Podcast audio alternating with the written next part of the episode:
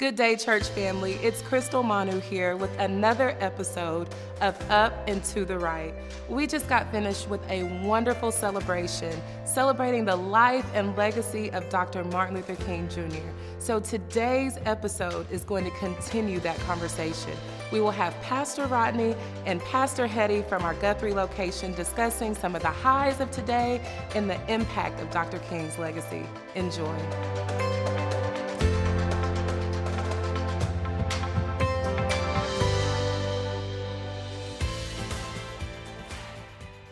Thank you, Crystal, for that introduction. And we are excited about today. Right now, it is late afternoon.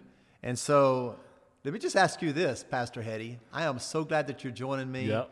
You've come down from Guthrie to be a part today. But what has been your highlight for today so far? Oh, my goodness. The MLK event just was fabulous. Um, the music, the conversations that were had, all centered around the legacy of Dr. King, but just the impact uh, that it's today, it was fabulous. It was a great event. I- I'm, I'm with you on that. I so enjoyed that. And I, I just, I hope that everyone listening right now, if you did not see that, go back to Facebook and watch it. Yep. Share it with others and uh, make your comments. Yeah. And I, I just really inspired me and encouraged me yeah. As we look back on the past, but also looking into the future. Yeah. One of the most famous speeches is I Have a Dream, right? Speech by Dr. King. And today, um, Officer Williams, he, he's a police officer, he read Dr. King's I Have a Dream speech.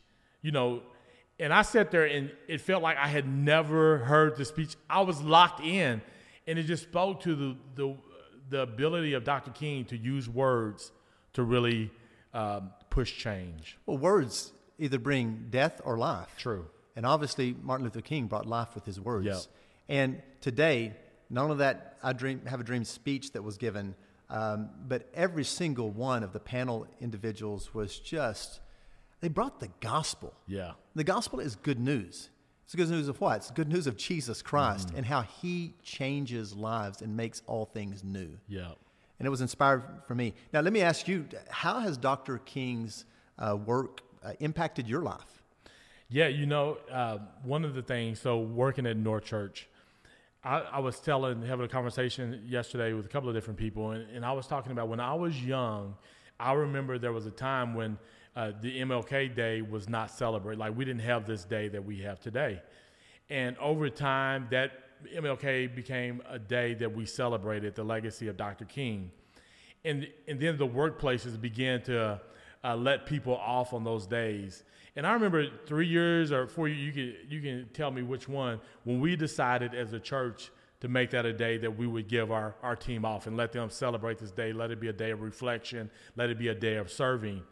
And it's those moments that continue to happen year after year that little by little, I continue to see Dr. King's impact in my life. And I think uh, whenever I think about my community, and we are just talking about and laughing about North Church Guthrie and even North Church as a whole, the diversity of our churches in, and having this heart of like, I don't want to ever see our church be all one particular ethnicity group. And that's because of Dr. King, you know, continuing to push love and cont- continue to push diversity and what little white kids and black kids holding hands and playing together. That should start in the church. And I love that I'm a part of a, a local church that is really pushing that diversity. And, and thanks to your leadership. Well, thank you for just uh, jumping in and making a difference, Pastor Hetty. You and your family have been crucial uh, to just moving us forward in the area of influencing all of our church to grab hold of this value uh, that is so important to us of being diverse, a Yeah. diverse church, because it represents the kingdom of God. Yeah. You look at the book of Revelation, standing around the throne of God, worshiping God. It says every tribe, every kindred, every tongue, every people group. That is what heaven is. Yes. And so I just assume start practicing a little heaven on earth. Yeah, for sure. Thy Yeah. kingdom come, thy will be done. That means that we ought to, as Christians, to begin to practice what heaven's going to be like. Then Mm-hmm. Yeah. practice it now. Yeah. Let's let me ask you that. Like, Okay. what what did today mean to you? You know, because like you're asking me the questions, are we having this conversation? But you pushed this, you, meaning that you encouraged it. and and being a, a white male in your 50s, you've been around long enough to experience racism and what that looks like. You've probably been a part of some conversations that you may have never shared with your friends of color because you you know what that looks like. What does this look like for you today? Well, first off, I'm a little bit offended that you mentioned my age.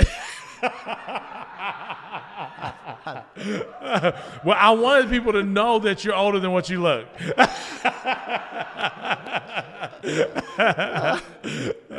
well, it was very special for me. Um, there was oftentimes, in fact, now I get a little choked up too, because it means a lot to me.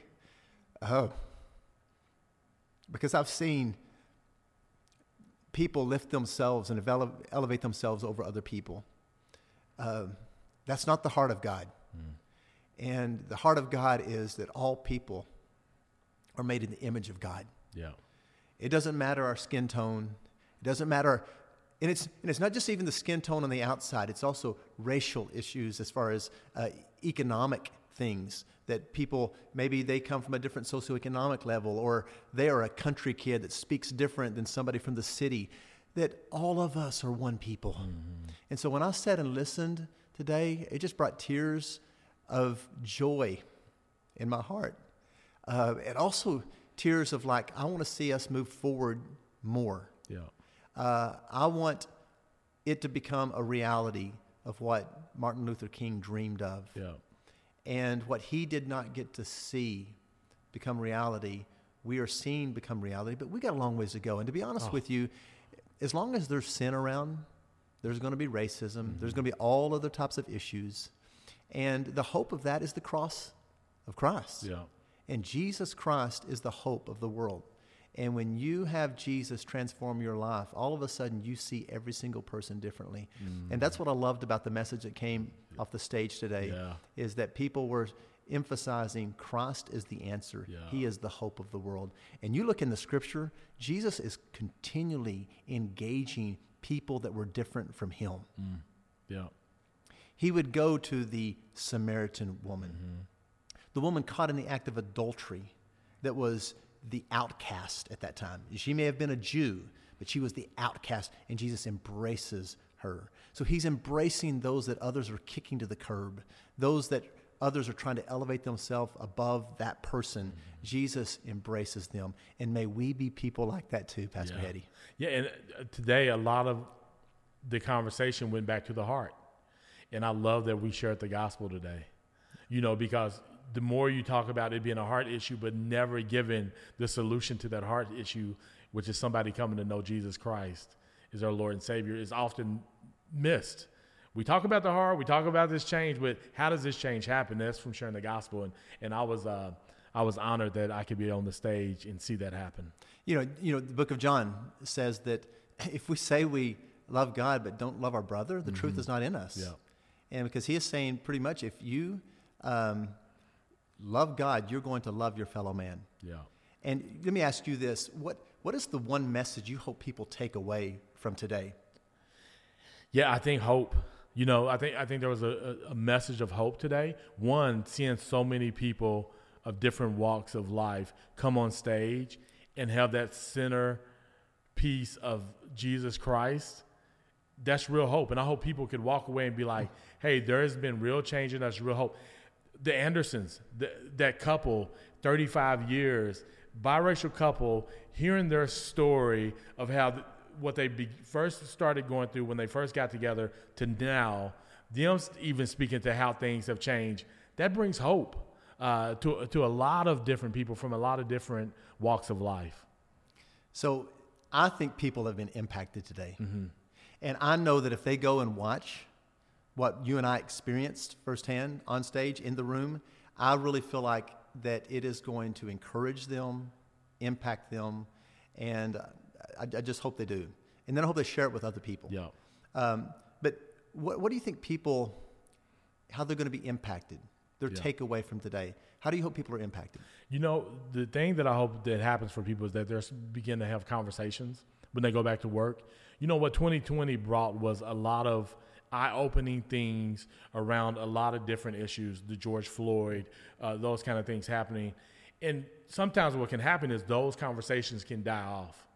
I think it's events like this that kind of help spur those conversations to continue to happen, uh, for people to really examine themselves and say, okay, let me let me look at myself and and and see if I'm really a part of making real change happen in the right way. And so I think today I hope people walk away and just continue to have more conversations. In the comments section of the live event, I, I was looking at it's like 500 something comments, which shows that people were highlighting different things and having conversations. So I hope those move into interacting with phone calls, people talking at the water cooler at work eh, about these things. So, what about people, you know, you, you, those conversations, but I think that there is a level of that conversation mm. that has to go up a notch, not just like, let's debate this or let's just, no, inviting people into your world mm-hmm. where you really do life with other people. Yeah. There's something about the conversation going to a whole nother level when that happens, when you have dinner with somebody mm. in your house that is different from you. That different from you could be a skin color. They, they come, it could be a black family and it could be a white family coming together and having dinner together. It could be somebody that comes from another country or whatever it may be, but just setting down breaking bread yeah. there's something powerful about that would you agree yeah no there's there's nothing like bringing food into this uh, scenario you know and uh, when you do bring people in your home i think that speaks to a different level of your commitment to have a real conversation about these things. And, and I would say, too, like, be willing to have those hard, uncomfortable questions ready to be asked whenever you do have these conversations because sometimes we do keep it real surface, but instead of just really asking those hard questions, and those hard questions are going to be needed for us to go to the next step. So let's think about that in regards to those hard questions. So we, we're kind of mentioning that. To me, what would that look like? Like, what type of question would you ask me or in a situation, what, kind of questions would you ask? You know, I don't know if I've asked you this question, but one of the questions that I always ask, I'm not as afraid to ask just about anybody, as long as I, I feel like there's a sense of understanding there. But one of the questions that I ask white males often is um, if your daughter brought home an African American boyfriend, how does that make you feel? What would what what will be uh, your reaction to something like that? And and I remember here maybe three months ago, uh, I had a gentleman reach out to me, and he said, "Hey, I want to talk to you about uh, this race issue." And when we sat down and talked, that was one of my questions that I eventually asked him after a while. I was like, "Let me ask you this," because he has all girls. He has all beautiful little girls, and I said, "Where will you be at when your daughter brings home an African American?" And he starts to cry. And this guy and I, we don't have like a super intimate uh, relationship, but to see him open up in that way, and then this is what I was so proud of him when he said this. He says, Hetty, and I want you to hold me accountable to that. I want you to ask me that question periodically is where is my heart concerning my daughters dating an African American male? And when he said that to me, that let me know that he has some issues there. Mm-hmm. You know, like that's what he was saying to me. Like, I have some challenges here, and I need you to help me with this. Yeah. You know, and so uh, we got to continue to ask those kind of questions. That's a very good one. Thank you. Yeah. Thank you. Now, let me ask what what do you see the next step for us um, in our churches, in the community, to continually move forward and make a mm-hmm. difference? You know, we're a church of small groups, and uh, I think what needs to happen is in those small groups, we got to continue to make sure that those these conversations stay around and make sure that they're Christ centered. Uh, I think there's there needs to be a lot of people sharing the gospel with people because if we're saying that that Christ is what's going to bring this real change, but we're never sharing the gospel, mm. they only hear it on Sunday morning. Yeah. But then how often are we inviting people to church on Sunday morning? Yeah. So if you think about this, people only come to church. We're never inviting people like, are we really spreading the gospel? Yeah. You know, people got to start sharing that gospel in their small groups and then taking those small groups and encouraging their small groups to do that in the workplace. Yeah. Because, Pastor Ryan, we can do all the talking we want. Yeah. But in my hearts of hearts, I believe that the gospel is where this real change is going to happen. And if we don't keep sharing his love, we're going to continue to have these same conversations and no real change. I think real change is going to come when people say, you know what, I'm going to get bold and I'm going to start sharing the gospel with people and remove themselves. You and I just had this conversation. That's a challenging thing to do. But at the end of the day, that's the real answer. Is the gospel of Jesus Christ and letting the Holy Spirit do his thing in people's lives. Oh, the church needs to be the church. Yes. Bring the hope of the world. You know, I, we believe the church is the hope of the world. Yep. And Not because North Church is perfect, but because Jesus Christ has established his church. And he said the gates of hell will not prevail against it. And what I love about the church, when you're talking about the, the church, when the church rises up and is the church and is the gospel mm. and being the gospel, mm-hmm. man, it should look diverse. Mm-hmm. And that's what I love about what I see at North Church is that we've got old and we've got young and we've got middle age and we got 20 somethings and 30s and 40s and then we got married people and then we got single people and we got people who have been divorced and, and that are single now and we've got people who have all different types and then we have black and then we have white and then we have all different nationalities. We have mm-hmm. latino. We have people from all over the world coming to north church. And you know that excites me Yeah. because it lets me know that we're moving in the direction that I feel like is the heartbeat of God. Yeah. And I want to see us continue to move that direction. But I want individuals not just to walk into the church and just look around and say, oh, I come to a diverse church and feel comfortable about that. I want them to engage. Yes. Put themselves in uncomfortable positions so that they can experience something that they've never experienced in their Yeah. life. And when they do, they will actually begin to grow in their faith in Christ. Yeah. What, what would you say, like, first steps? So there's a pastor listening right now or watching, and he's saying, man, I want a more diverse church. Yeah. Well, I was talking to somebody about that the other day. One, begin to pray, ask. The Bible says you have not because you ask not. So, first off, begin to ask God for that diversity. Now, I also know that sometimes we can just ask and throw out, but we never do, because the Bible says you can ask, but ask amiss, not with any. Mm. What that means is you got to be very targeted on how to go about that. Mm. So, therefore, secondly, after you begin to ask God, you look around, there's going to be opportunities, and that will begin with that local pastor, mm-hmm. where he will see, begin to see people different from him in the community and begin to invite them into relationship together. Mm-hmm. The mm-hmm. kingdom of God is built on relationships. Yeah.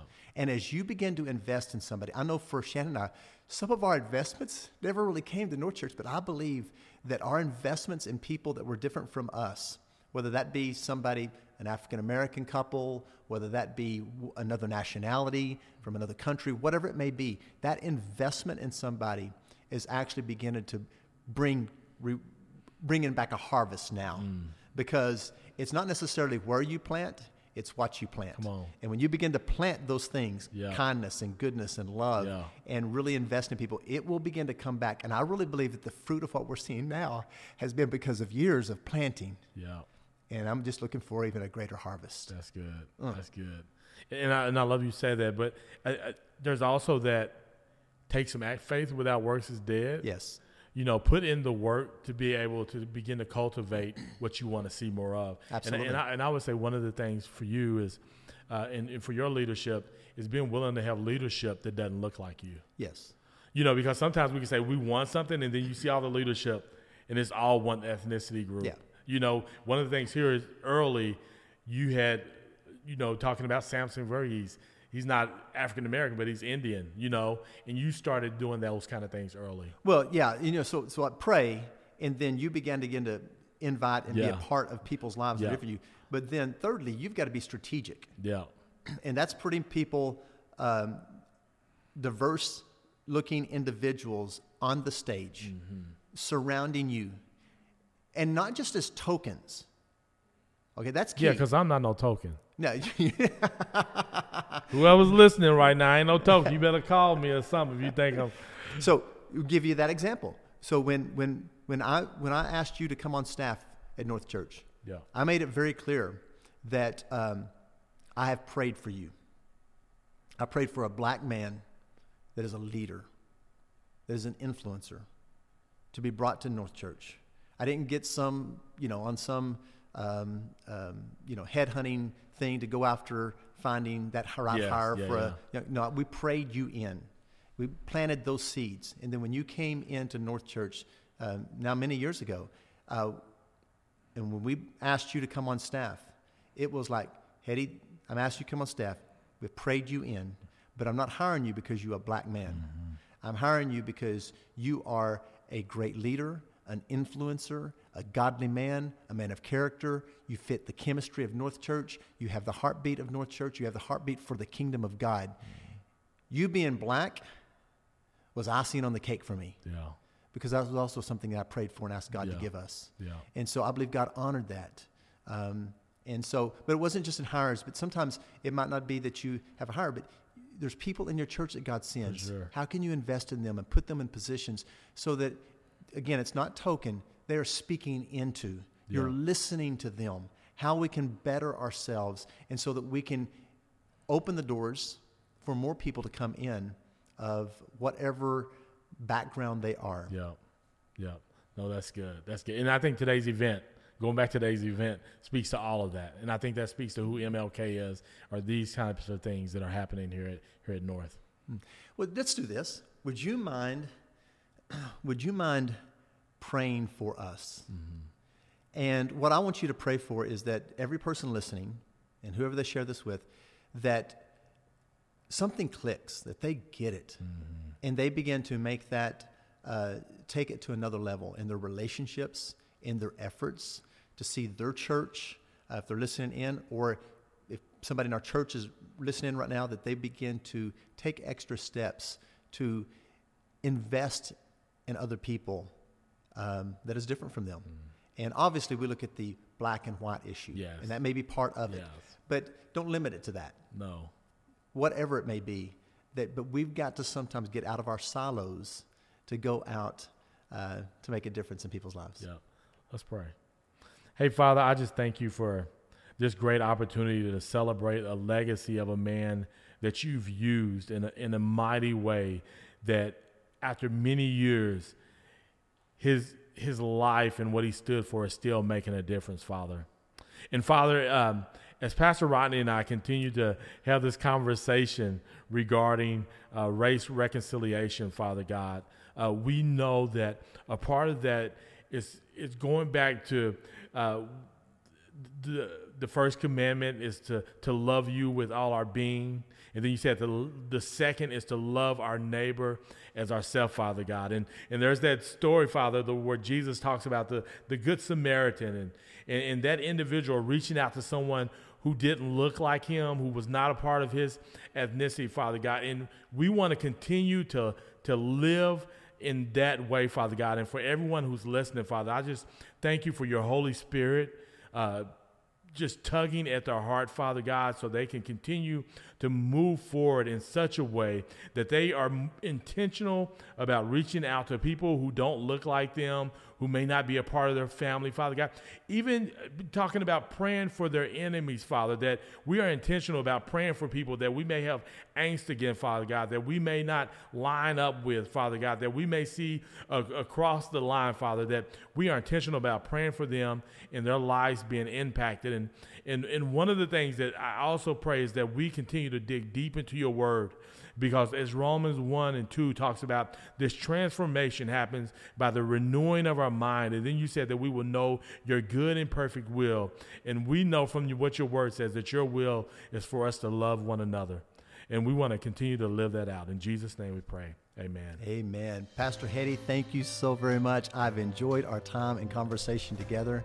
And I want to say thank you for joining us. And I look forward to seeing you again next week for Up and to the Right.